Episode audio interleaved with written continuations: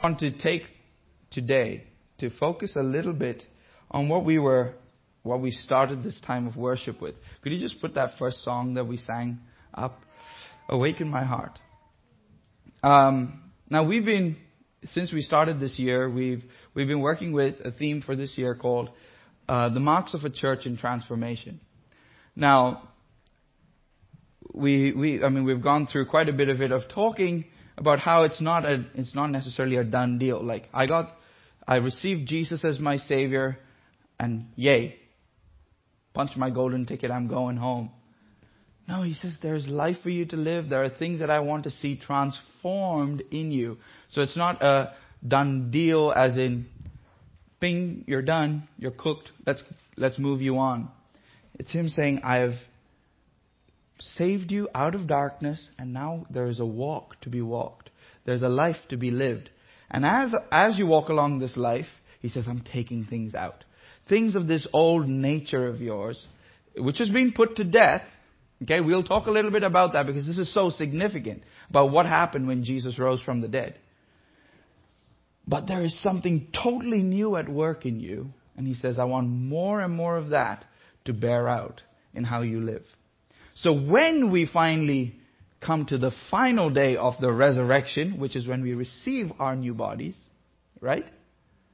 There is something that is already at work in us. We have been transformed from one degree of glory to the next. Okay? So that's what we are, this journey we are on as Word of Grace is this constant thing of not saying we've arrived, we've got there, we all have it down, but a constant change not for the sake of change, but a constant change towards maturity.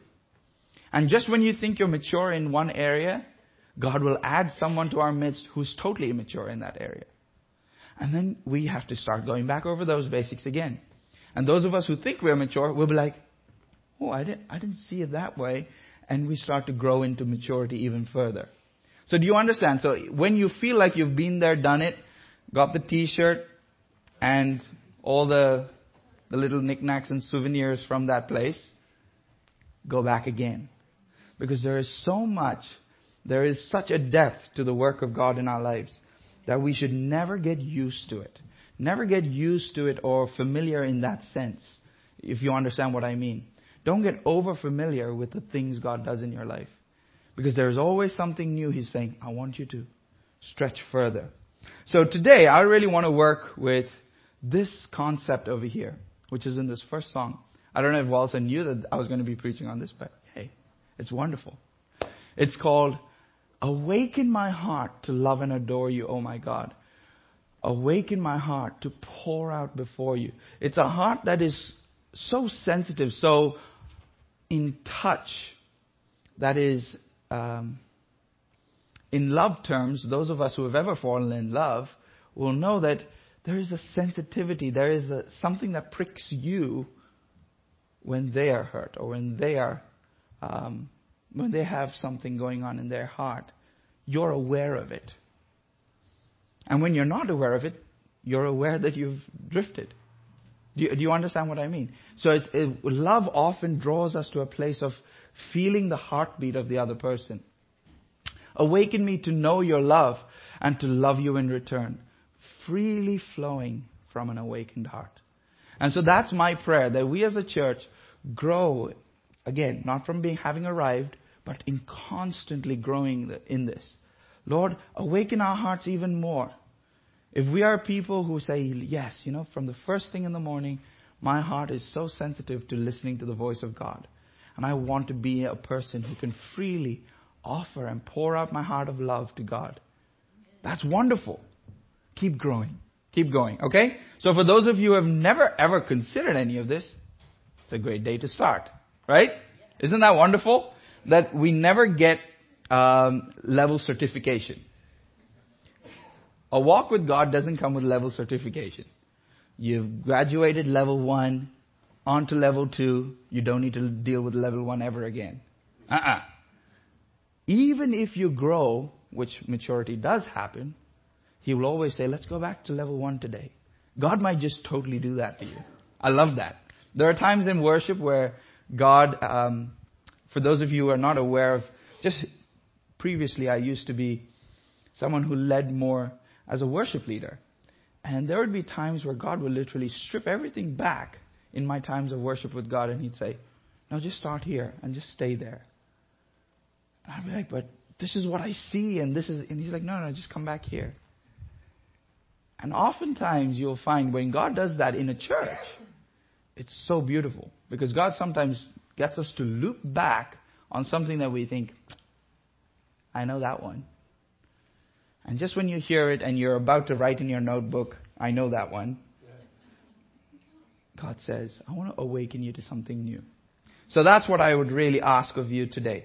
As we spend these few minutes just going through the power of what the resurrection of Jesus has done.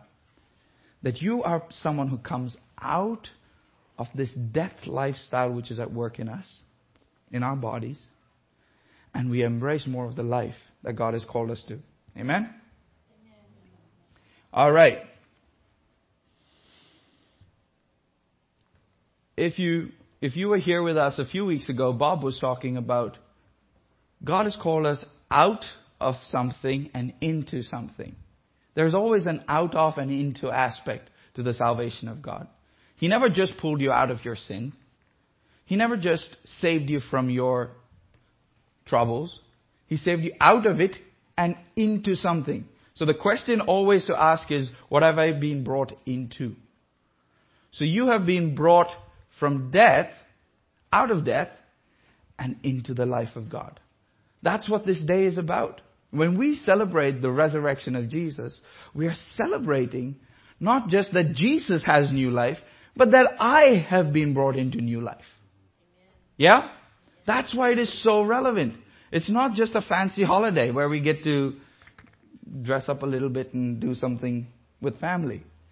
It is a day where we get to say, Lord, you not only took my place of punishment, but you, when you rose, you took me with you. How many of you were here for the baptisms a few weeks ago? Wasn't that amazing? That is a clear picture there, right there for you. It's saying, I have been crucified with Christ and I have been baptized into that death. So now when I come up, I'm coming up as Jesus coming back out. The same spirit that raised Jesus from the dead Guess where he is? Big news. Big news. The Holy Spirit is available, but not just available. And this is something that I believe the modern church has failed in. We talk about the Holy Spirit as an available help, but not as a necessary help. The Holy Spirit is not just here to make enlightenment sound a little bit more spiritual.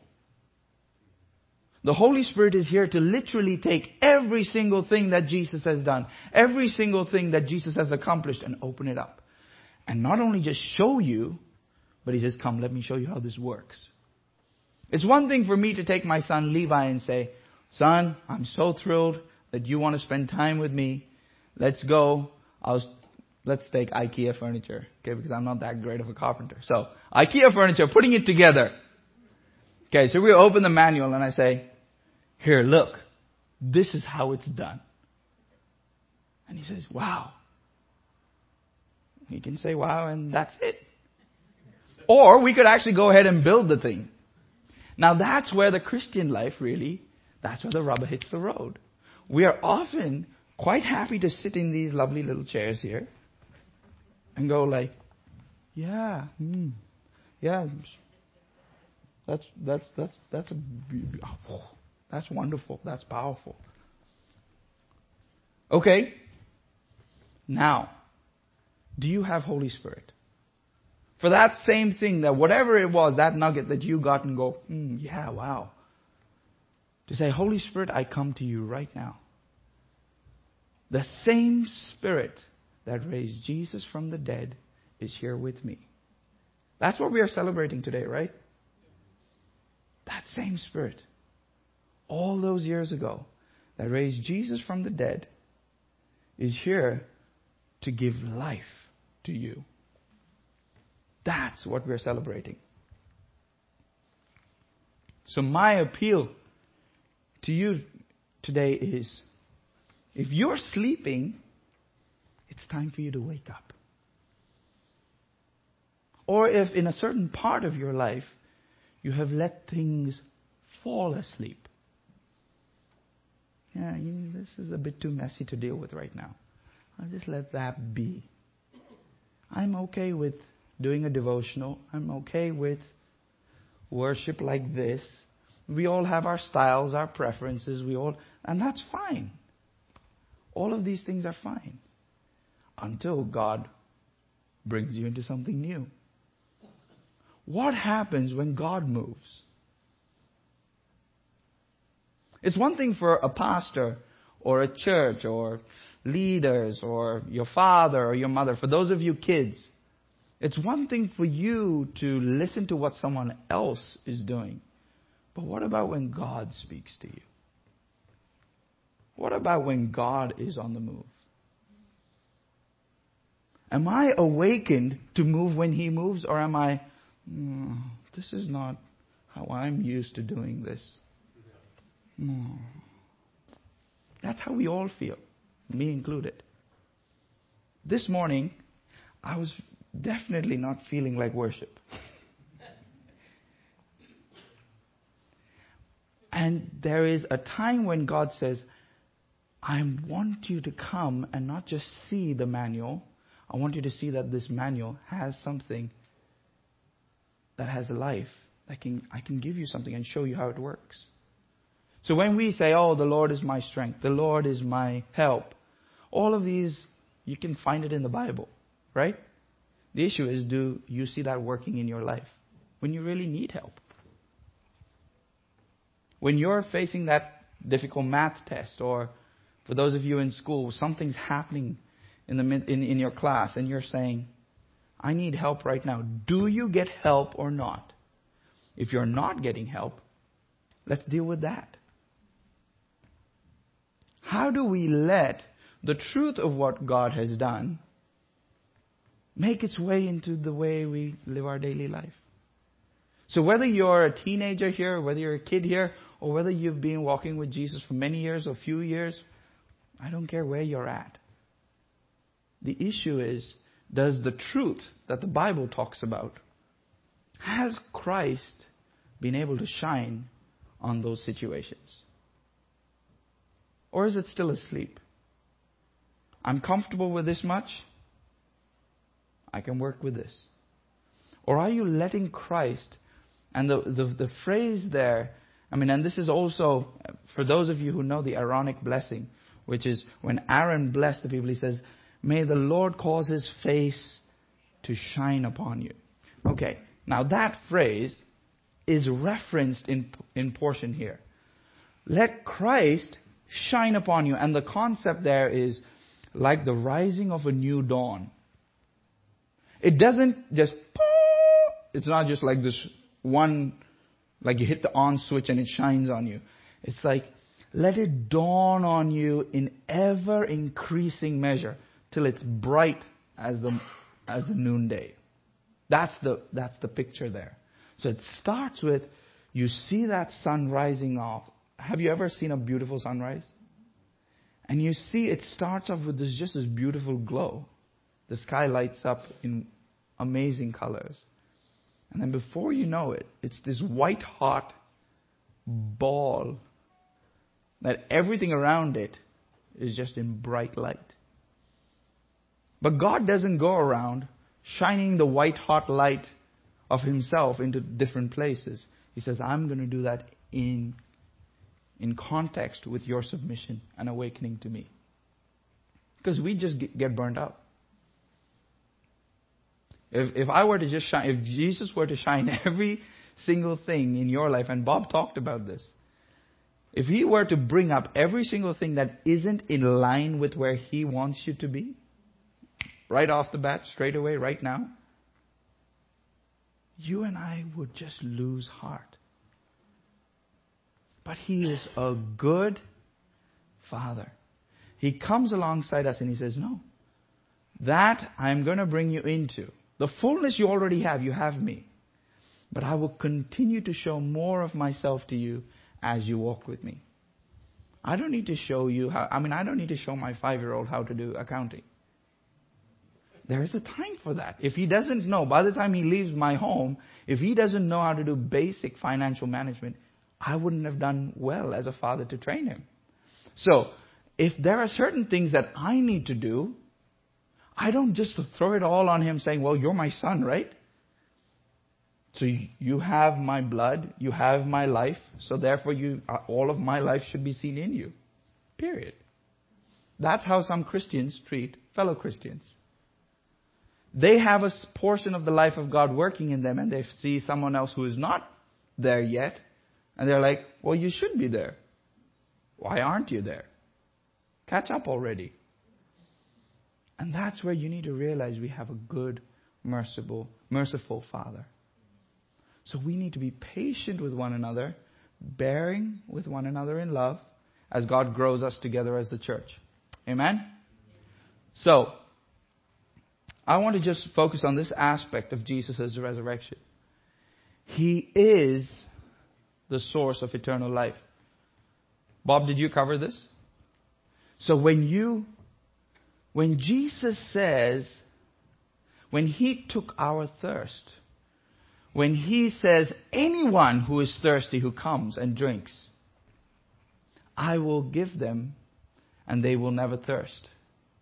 The water I give them will become in them a spring of water welling up to eternal life. And anyone who has been here for a little while knows this verse, John 17:3. What is eternal life? That we might know him and the one he sent, Jesus Christ. So whenever you think eternal life, stop thinking pearly gates and gold streets. Part of it, but not the main deal.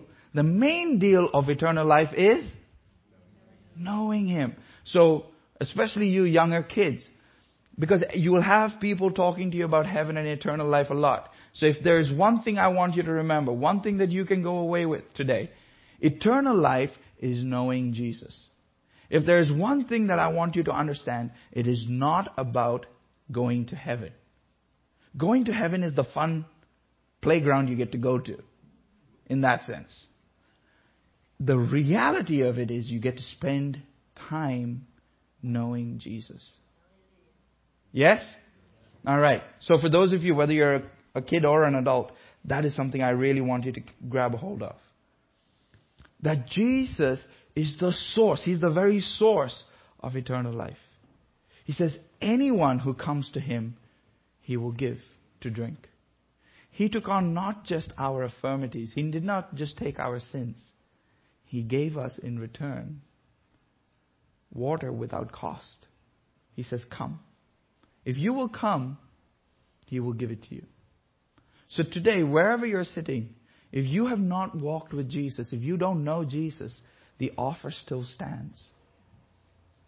He says, I have living water for you. Secondly, I really want to talk about the fact that Jesus is a sure hope. Why the resurrection matters? Because it's not just Him being able to give life and take life, but the fact that He defeated the final foe of death. Now, there are many of us in this church who have encountered, don't worry about reading that, I will read it for you. There are many of us in this church who have encountered pretty hard sorrow in our families. We've met with tragedy. We've met with all kinds of things where we've lost loved ones. We've not been able to necessarily see certain things go our way in that sense. But in all these things, we have a sure hope. Why does the resurrection matter? Why does Jesus raising from the dead matter? It's because of this. Praise be to the God and Father of our Lord Jesus Christ. In His great mercy, He has given us new birth into a living hope through the resurrection of Jesus Christ from the dead and into an inheritance that can never perish, spoil, or fade. This inheritance is kept in heaven for you, who through faith are shielded by God's power until the coming of the salvation that is ready to be revealed in the last time. In all this you greatly rejoice, though now for a little while you might have had to suffer grief in all kinds of trials. These have come so that the proven genuineness of your faith of greater, is of greater worth than gold, which perishes even though refined by fire, may result in praise, glory, and honor when Jesus Christ is revealed on the last day. So there is a beautiful mystery that God is unveiling when He says, I have not only conquered death, I've raised those now to life. And it is untarnished. It is not, it doesn't have any of the stink or stain that we would associate with this earthly life. When you talk about living life to the fullest, Jesus is the fullest of life. Anyone, whether they are a little child or an old, old person who has walked with God for many years. Anyone who has received Christ has lived a full life. This is something that is such a reassurance for me. Whenever I consider the brevity of life, the, the, the fragility of everything that I have around me, I have to consider Jesus conquered not only the things that are my worst fears, he turned it into a place of saying, now this is a cause for great rejoicing. Because you are no longer bound to a body of sin. But there is, what does it say there? An inheritance that can never perish, spoil, or fade. That is being preserved for you. For who? Anyone. Anyone who believes in Jesus. Anyone who believes in Jesus. So my, my, my, my encouragement to you this morning, if you have never put your hope in Jesus, it is the surest investment you will ever, ever make. And this is, even though it's a sober thought, I would ask you, if your life is required of you today, where is your hope? Do you have a sure hope or a hope that's an iffy hope? Hmm, maybe. I don't know. Hmm. I did the church thing. I don't care if you did the church thing or not. The issue is, do you believe in Jesus? That's what this day is about. So every single time I say that's what this day is about, I'm really talking about something that has nothing to do with the celebration called Easter. I'm talking about a reality that your life depends on. If Jesus wasn't raised from the dead, what you are believing is in vain. Because you are still in your sin. You're still stuck there if Jesus did not raise you to new life. So what I'm saying is not just an Easter message. I'm, ta- I'm saying this is an opportunity for you to respond to God. And this is my final thing I want to talk about. Jesus himself is the resurrection and the life. We all know this verse. Jesus said in John 14, I am the way, the truth, and the life. Put the word eternal there. I am the way, the truth, and the eternal life. No one comes to the Father except through me. So guess what? If you're coming out of something and into something, who are you going through? There is no way else. He says, I am the gate. Anyone who comes through me I will receive into my fold. And I will, they will go out and they will come back and I will receive them. This is Jesus, the good shepherd, talking. So as a shepherd of this little flock here, Who am I? Who is the shepherd of this church? Jesus is the shepherd. So when we constantly, rather than put our eyes and our focus and our attentions on who, who is the next best person that I can listen to, please, I urge you, look at your shepherd. Look at the one who leads you out and brings you back in. If you keep your eyes fixed on Jesus, I'm telling you, no matter what, how, however uh, good or bad our earthly leaders and parents or people that we trust are, our shepherd will lead us. So especially for you young kids, be children who learn to hear the voice of Jesus. And it's super simple. I know there are some adults also who think it's complicated. It's super simple. Jesus, you have said that your sheep will hear your voice. And I am someone who follows you. I want to hear your voice. Speak to me. Simple. Don't overcomplicate it. And God will take that genuine request and the Holy Spirit. Now, do you understand why I said the Holy Spirit is not just an available help? He is a necessary, fundamental, necessary help. So, no matter where you are in your walk with God, you don't have to reach level 10 before you start hearing the voice of God. He says, right from the infants and babes in Christ, he says, the moment you receive me, he says, you will hear my voice. I will lead you. I can assure you, I have never heard the voice of God clearer, clearer than I did when I was six years old.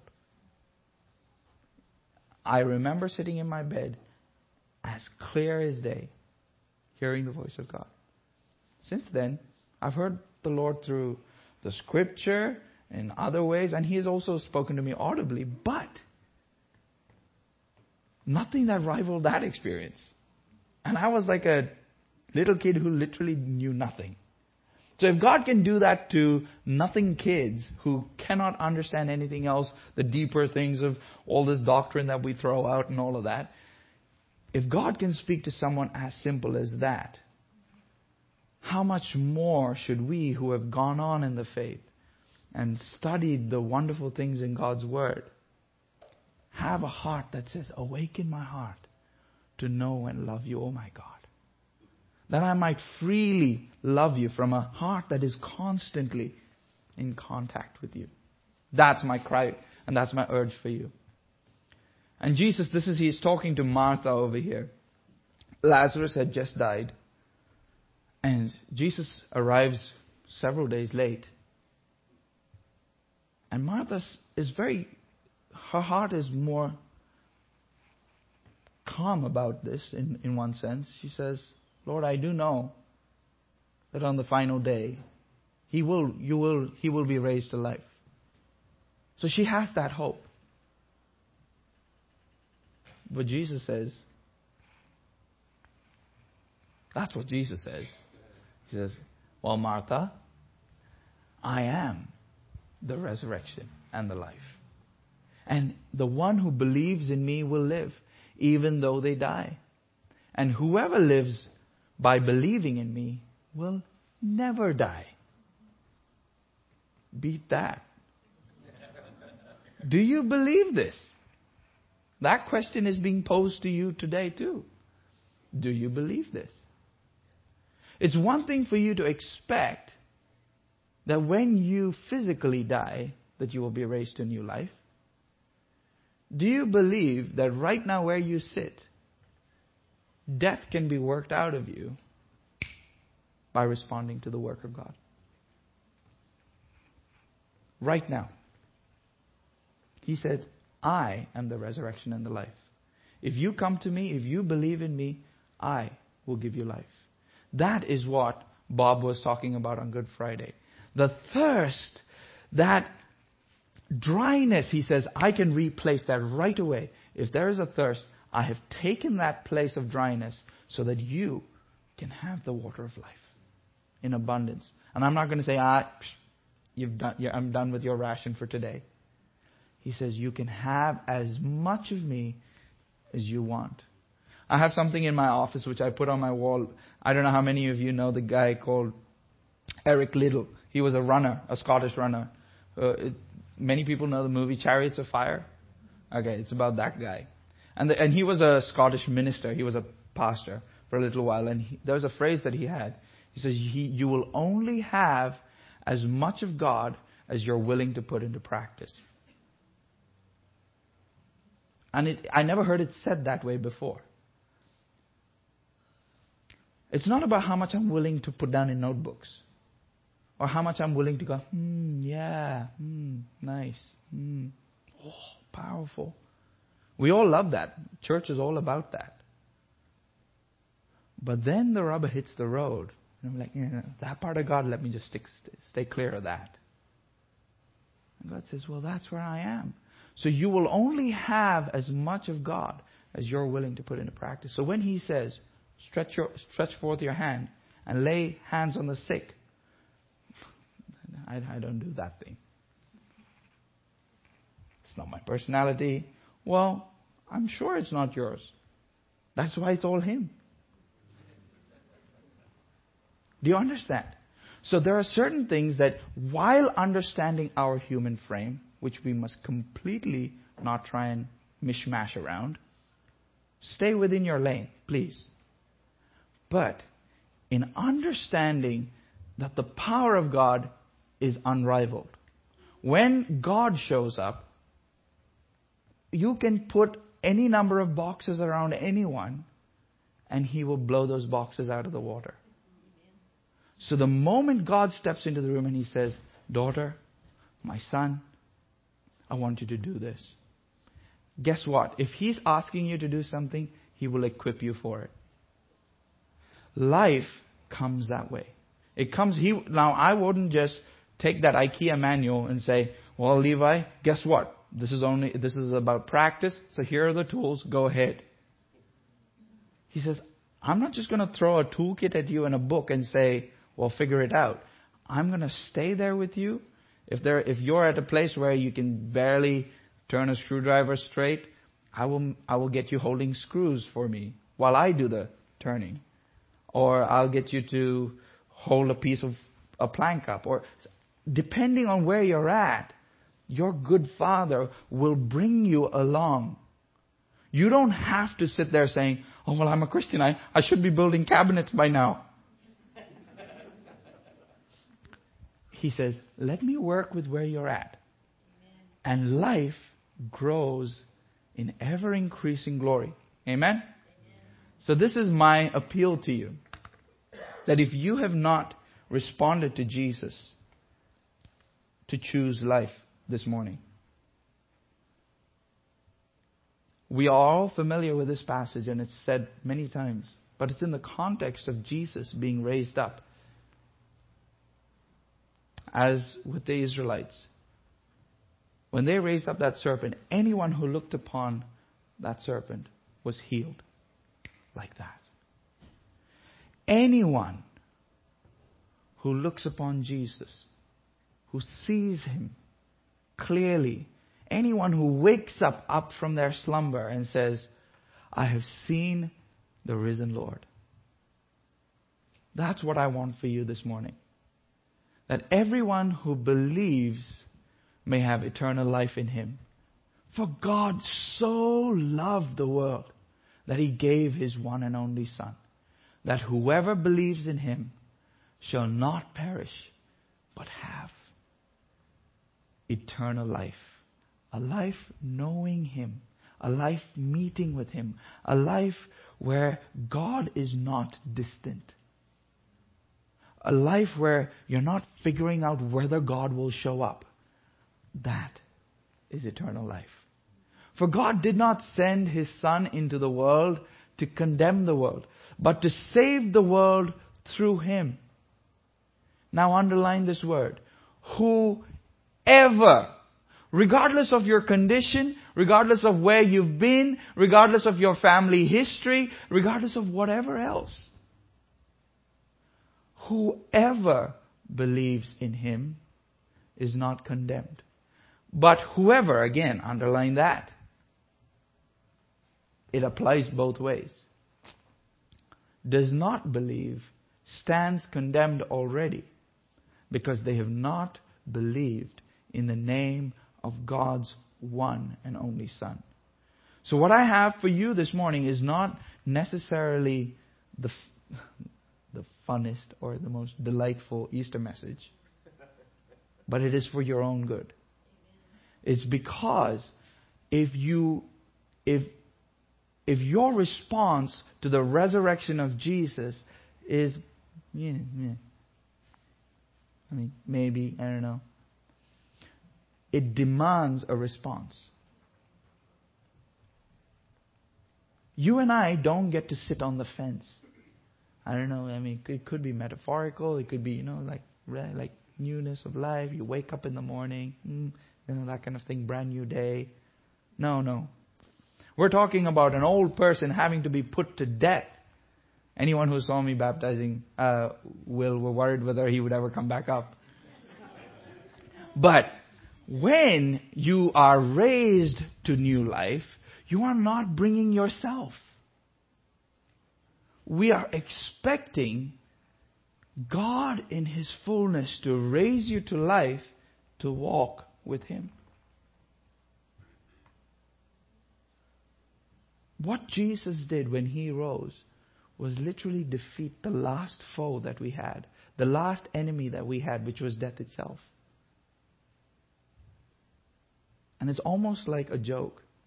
Tell me, death, where is your sting? Where is your victory? If that was the one thing the enemy had on us was we had a ticking time clock. So fill it up with yourself. That is what you see the world do. Life is short. Enjoy it. Eat, drink, be merry, for tomorrow we die. Or, regardless of your estate, regardless of where you, where you sit right now, you can live a full life this very day. You know how we have the 30 day shred and the insanity workouts and all of that? You know, within this month, we'll give you a ripped abs and everything. You know, all of those things. I can do better. Right today, I can give you a full life. Not me. That is on offer. And it is not because of anything we do. It is because of what He has done. Do you see what I'm saying? I'm appealing to you to look at the cross and respond. To look at the resurrection of Jesus from the dead and respond. Don't be apathetic to it. Because now you have heard. Now it is for you to go and search the scriptures if you are interested, if you have never responded to this truth, say, I need Jesus in my life. Because I need to have a sure hope. I need to have the source of eternal life and come to it. I cannot be apart from the source. So if you have life for me today, mind you, I'm talking about something that has nothing to do with what we call heaven. That is a side story. What I am talking about is living with God every single day. Right now. The fullness of life can start right now. For those of you who have already been there, the fullness of, of life in greater measure right now. Don't ever sit idle. In the salvation that God has given us, there is no such thing as a lounge. You don't get to sit around and say, oh, let me just wait. He says, there are things I want you to be doing. This is what Jesus' biggest concern was growing up as a young man. He said he always had his father's mind in view. And he says, There is much that my father has for me to do. I cannot just sit around. He did not shirk on his duties that his earthly father gave him. But at the same time, his heart was beating out of his chest. There is something my father wants me to do. My question to you is, is your heart awakened to the reality of the gospel of God to that extent? Where you are saying, when you wake up, there is something my father has for me to do. Rather than, there is something I have for my father to do. Which is how we start most days. That should sober you up. We, a lot of us start our days by giving our Father a list of things. If you can sort these things out, we're good. I'll meet you in the evening. and I would really urge you, and this is something that I, has been speaking to me over the past few days. I've had so many things just happening all around me, and I, just, I don't know whether it's day, night, what's happening. And then I have to decide am I just going to sit into, uh, just for those of you who are not aware, I, I had gone to see my, my little brother get married. And in, in all of that, I can get into wedding mode. I'm at a wedding, I'm here to relax. There is the sunset, there is the beach. Ooh. Let's just all dial it all back. While that's good in one sense, there's things my Father has for me to do. And I can settle into I, me, myself, I need some time, I need this, I need. Well, I understand what we would mean when we say that. Awaken my heart, Lord.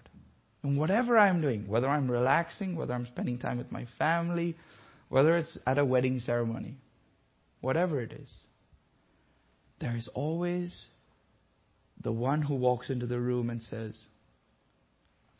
I am the resurrection and the life. Anyone who believes in me can have life right now. So, Judah, what's your excuse? You do not have because you do not ask. So, my appeal to you this morning is ask. Can we ask together? So if you have never received Jesus as your Savior, if you do not know Jesus as your Lord, I would, I would start there. I would ask you to, if, with, if we could all bow our heads, if we could just pray. And I would, uh, I, I would urge you, if you have never prayed this before, to pray with me. And we're going to receive and ask that Jesus would come and be the Lord of our lives. For those of you who are already people who believe in Jesus, dedicate your heart and say, Lord, open, awaken my heart to see you in all your glory. Show me more, Lord. Let's pray. Father God, we thank you for sending your Son. Lord Jesus, I invite you to come and be Lord over my life. To be my Savior, not just for my sin, but from every part. Lord, for every single day, that you would save me continually that you would be my Lord continually. Holy Spirit, I invite you to be my teacher and my guide, to show me the things I don't understand fully yet. But what I do know, Lord, I yield to you. And I ask that you would guide me. Show me things in the Word of God Show me things from your heart that I might walk with you, that my heart would be sensitive to respond to you every single day of my life. Teach me to be a disciple. I am listening, and I want to do what you do too. In Jesus' name we pray. Amen. Amen. If you prayed that prayer, with me for the first time, um, I would say, could you just go grab one of those blue cards in the back?